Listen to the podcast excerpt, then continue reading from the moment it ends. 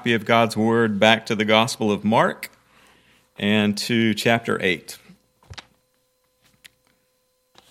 Mark's Gospel and chapter 8.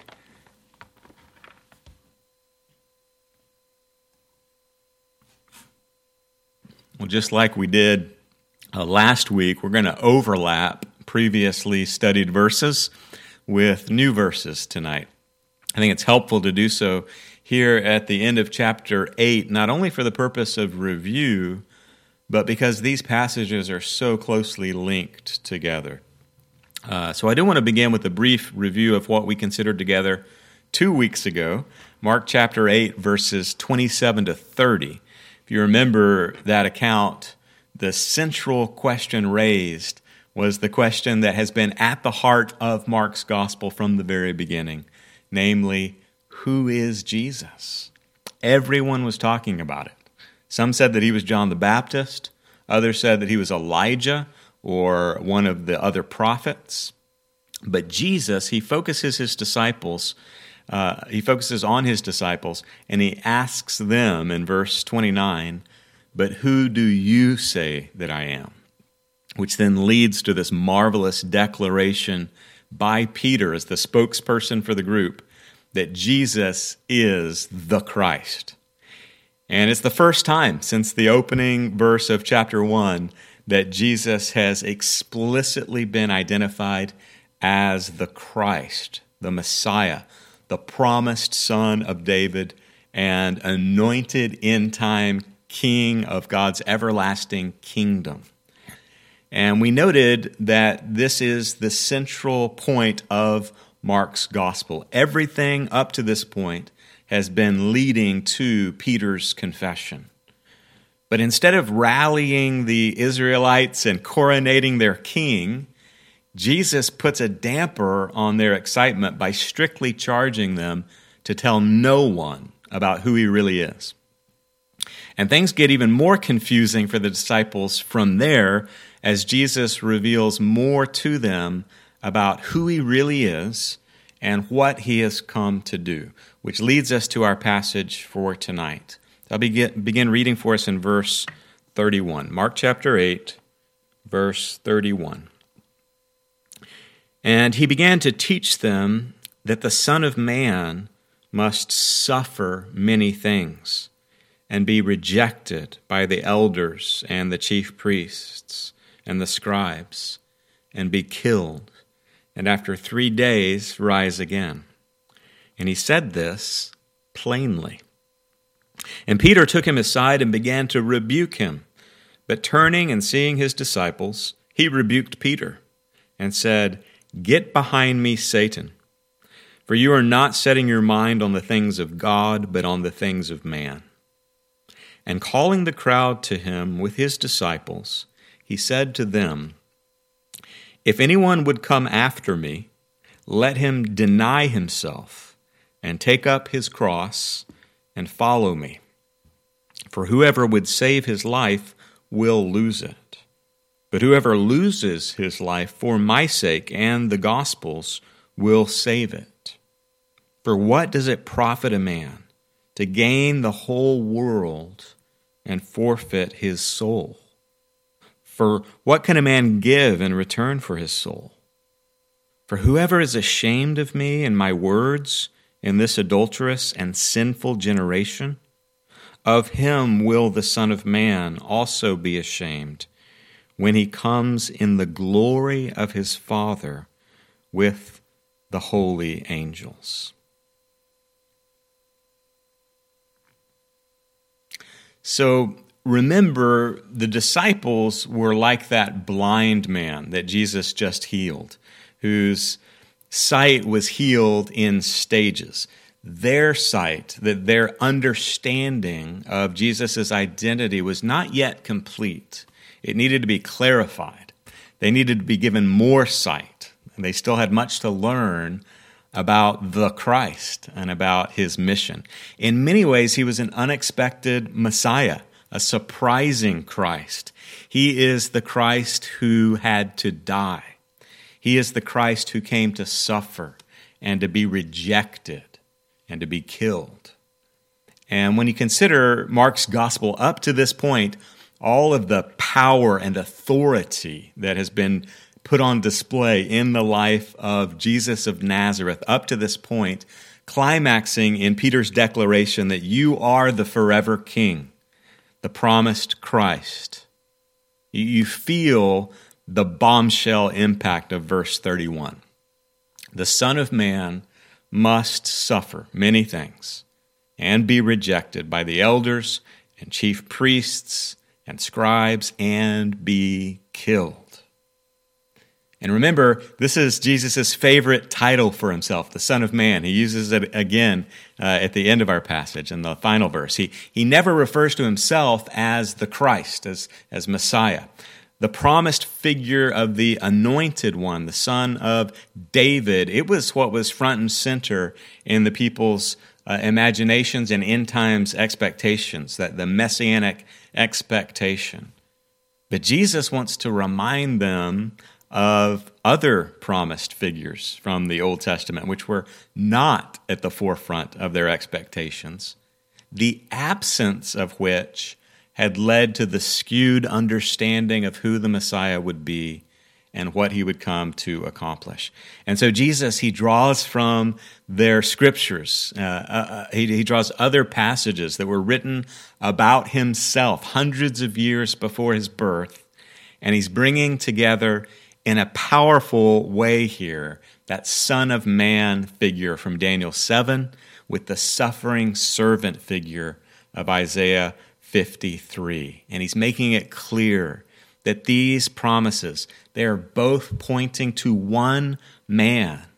And so Jesus is able to declare the Son of Man must suffer many things and be rejected. And you hear that Isaiah language and be killed and after three days rise again. His disciples are partially blind. They, they, they, cannot see this. They can't accept this. They don't get this. They, they don't even seem to hear the part about rising again, which again is part of the prophecy of Isaiah 53. They just hear that Jesus, whom they've just declared to be their king, he's suddenly talking madness. He, he's not talking about establishing his kingdom and conquering their enemies. He's now talking about suffering and dying, being rejected. And so Peter, after rightly declaring Jesus to be the Christ, he actually starts rebuking his Messiah, getting in Jesus' face and telling him that he is wrong about himself, that he doesn't have to suffer, he doesn't have to die. And so Peter then gets rebuked by Jesus. In verse 34, Jesus, he recognizes the influence of Satan, the tempter. He sees that leaven of the Pharisees at work in Peter's heart, those, those vestiges of unbelief, and he rebukes him. He says, Peter, you're not thinking God's thoughts, you are thinking the way men think. The disciples, they're not seeing the full picture of who Jesus is a picture and a portrait that was painted for them in the Old Testament scriptures. And so from this point forward, with much repetition, Jesus teaches them about the way of the cross by constantly bringing together the Son of Man figure from Daniel 7 with the suffering, servant figure of Isaiah 53 and making it plain that he has to suffer, that he has come to die, that he has to be killed. And if this topsy turvy turning of the expectation of Jesus' life from, from, from wondrous power and ruling authority to rejection and even death, if it came as a bombshell, so too did Jesus' expectation of those who would follow him. Because not only is Jesus the Christ, who must die. But in our new verses for tonight, we see that Jesus is the Christ whose followers must die. So look again at verse 34. And calling the crowd to him with his disciples, he said to them, If anyone would come after me, let him deny himself and take up his cross and follow me. For whoever would save his life will lose it. But whoever loses his life for my sake and the gospel's will save it. For what does it profit a man to gain the whole world and forfeit his soul? For what can a man give in return for his soul? For whoever is ashamed of me and my words in this adulterous and sinful generation, of him will the Son of Man also be ashamed when he comes in the glory of his Father with the holy angels. Now, it's right here where you begin to see how your personal answer to Jesus' question up in verse 29 Who do you say that I am? It has tremendous significance for your life. Because if you believe that Jesus is the Christ, and if you desire to be one of his disciples, then your life is no longer your own. None of it. There's no area of your life that is off limits to the king's authority. That's what it means to be a disciple of Jesus. You must give up your life completely to Him and must place Him first in allegiance and be willing to follow Him at any cost. This is the only way to follow Jesus. This is the only true acknowledgement of His Messiahship.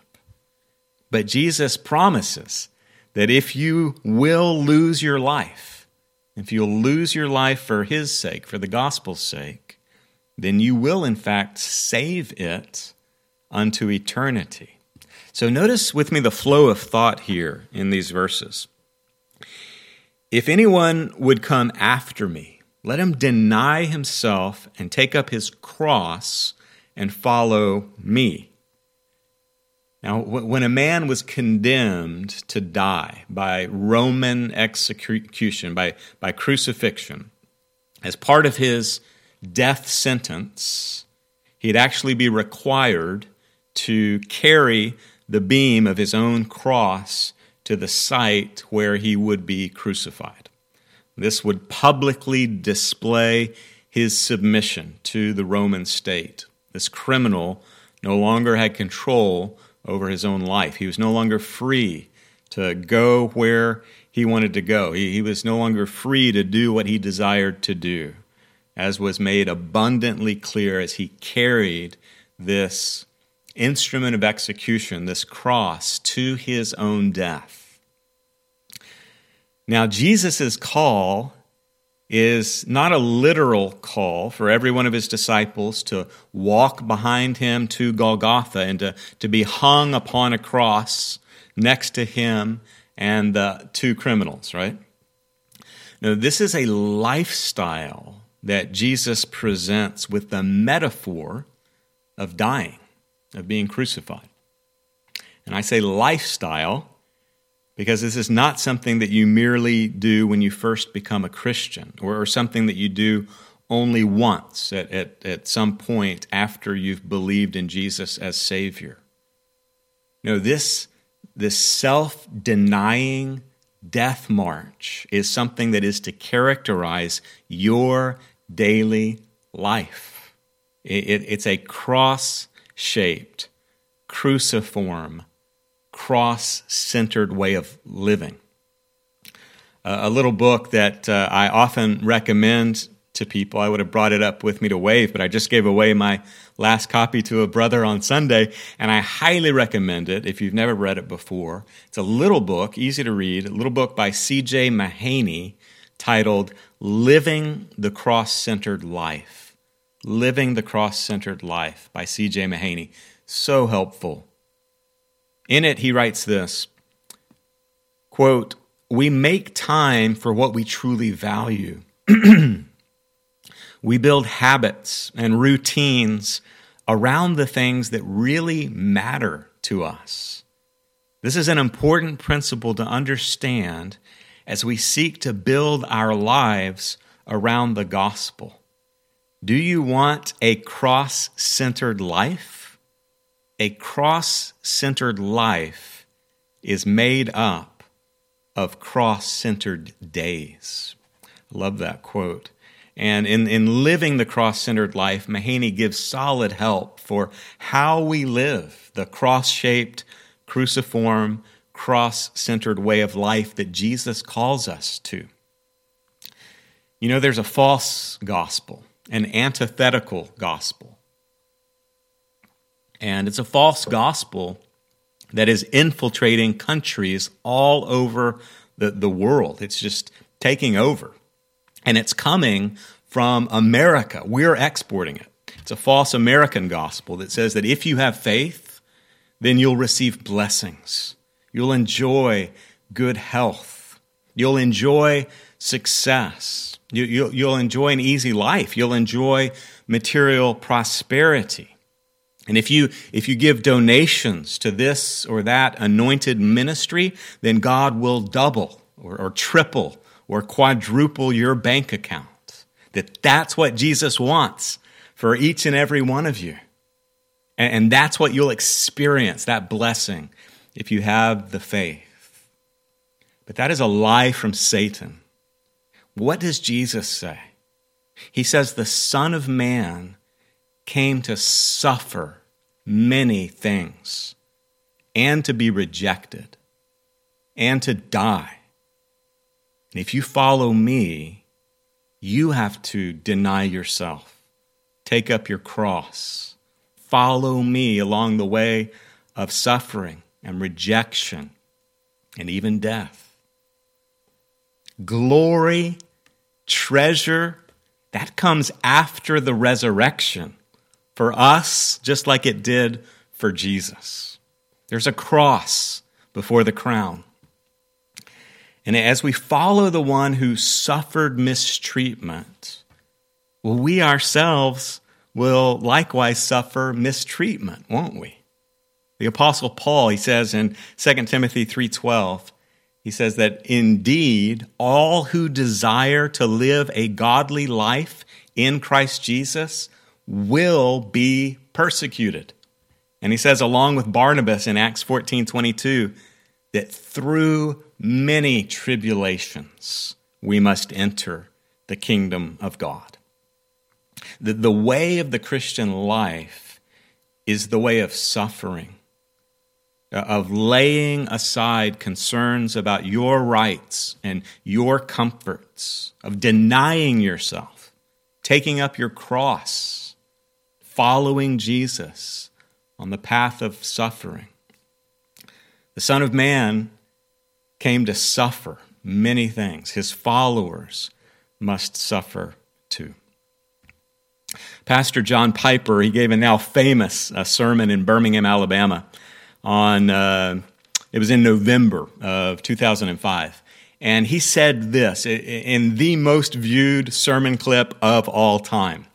Uh, if you've never watched it, I'd encourage you to go find it online this week and, and, to, and to watch it. It's so helpful to reorient our minds because, in one way or another, we all, all of us, have vestiges of this false American gospel in our hearts and in our minds. Piper says this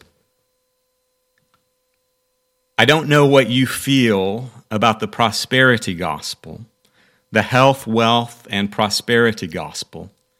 But I, will tell you what I feel about it hatred.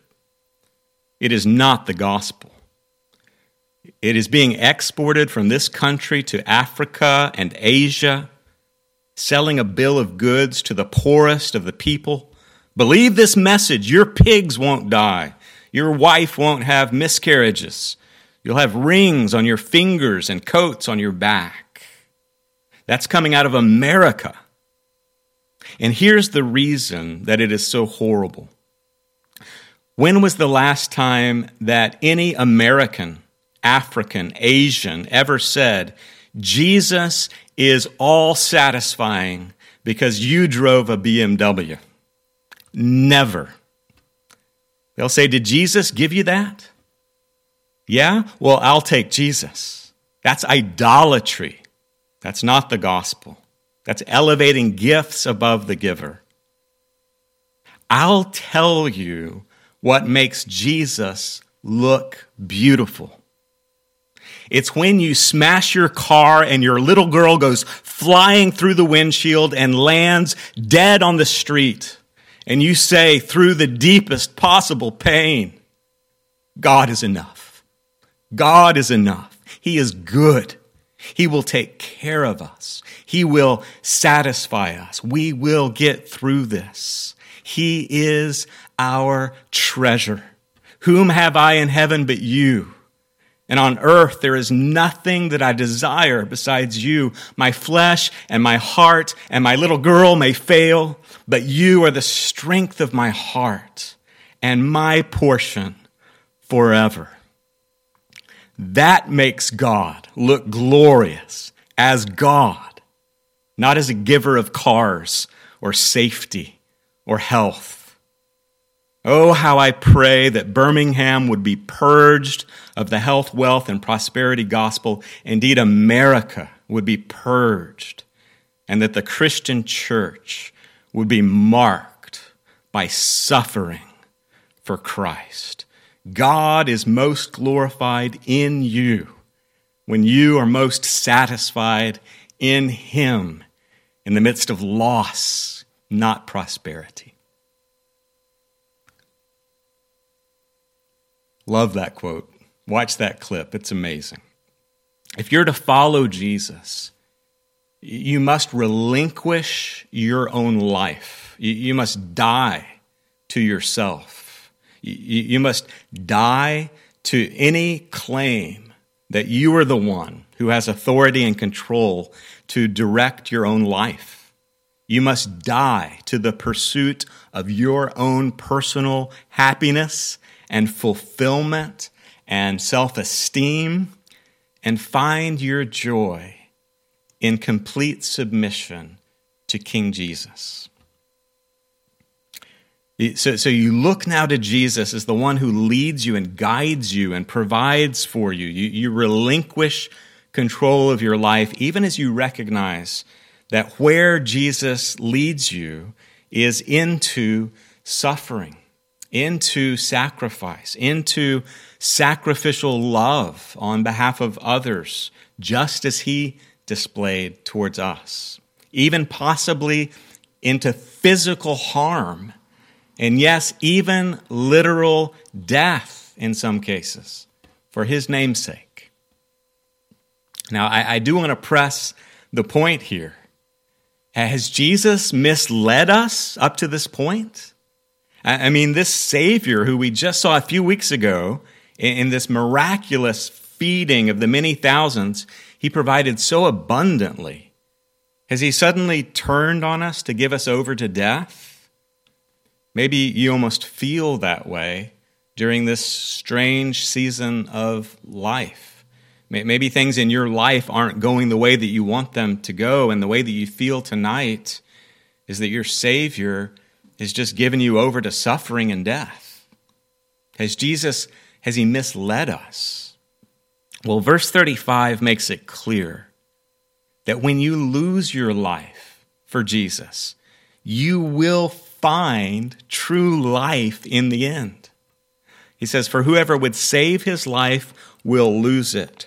But whoever for loses his life for my sake and the gospel's will save it. If you take your happiness and your well being and your life and your salvation into your own hands, and you seek to find those things fulfilled in this earthly life and pursue those things if despite you know your lip service to Jesus you pursue other things and don't submit to Jesus and to his sovereign authority and to his wise provision you will lose everything in the end because you haven't really trusted into Jesus. And, and by pursuing your own life, you've shown that you have no true part in Him. But if you have been granted to, to die to yourself, turning away from the belief that you can rule your, your own life or achieve your own salvation, turning instead to Jesus, trusting in Him for the forgiveness of your sins, living your life under His authority, seeking His glory and not your own, then Jesus promises you that you will know true and everlasting life. And notice that in, in verses 36 to 38, Jesus makes clear that what's at stake here really is a matter of life and death. It's a matter of eternity. He says, For whoever would save his life will lose it, but whoever loses his life for my sake and the gospel's will save it. For what does it profit a man to gain the whole world? Sorry. Just hit the wrong button up here. That's for later. For what does it profit a man to gain the whole world and forfeit his soul? For what can a man give in return for his soul? For whoever is ashamed of me and of my words in this adulterous and sinful generation, of him will the Son of Man also be ashamed when he comes in the glory of his Father with the holy angels. You hear all of that uh, Daniel chapter 7 language there.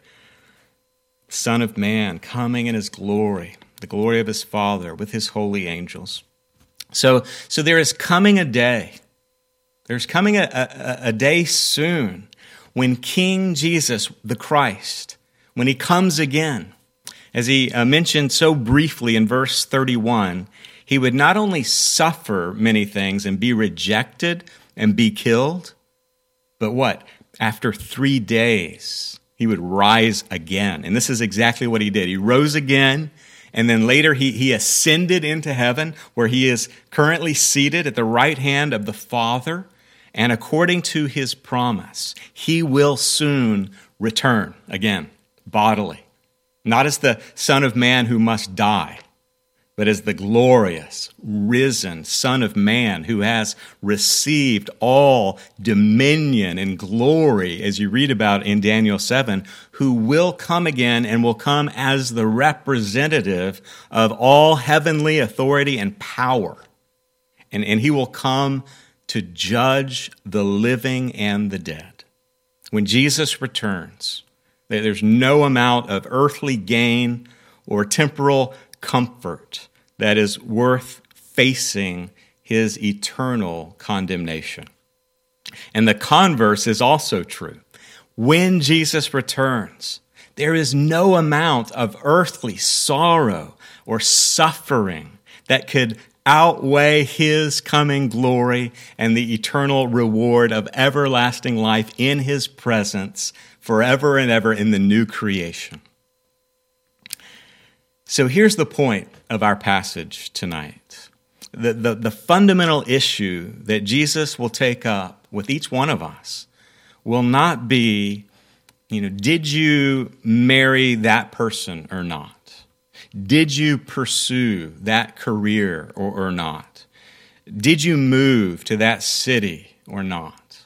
The fundamental issue will be in your marriage or in your singleness, in your work or in your leisure, in every place that you lived, in every crisis that you faced, in your wealth or in your poverty, in your health or in your sickness. Were you ashamed of me or did you trust me? Did, did you go the way of the cross? Did you believe that I am worth it? Did you believe that I am who I said I am? Did you recognize me to be the Christ, the Savior? Did you trust me in my death, my resurrection for your salvation? Or did you trust in yourself, or did you trust elsewhere? Did you seek your own glory, or did you seek my glory? That's the question that every person has to answer from Jesus. Every other question that you may be facing in your life right now, it pales in comparison and in its significance to the question from Jesus up in verse 29 Who do you say that I am? Let us pray. Our merciful God, we, we thank you for your most precious gift, the gift of your Son, who came into the world, who lived for your glory in our place, died for our sins, rose from the dead, ascended to your right hand. We thank you that you have told us who your Son is.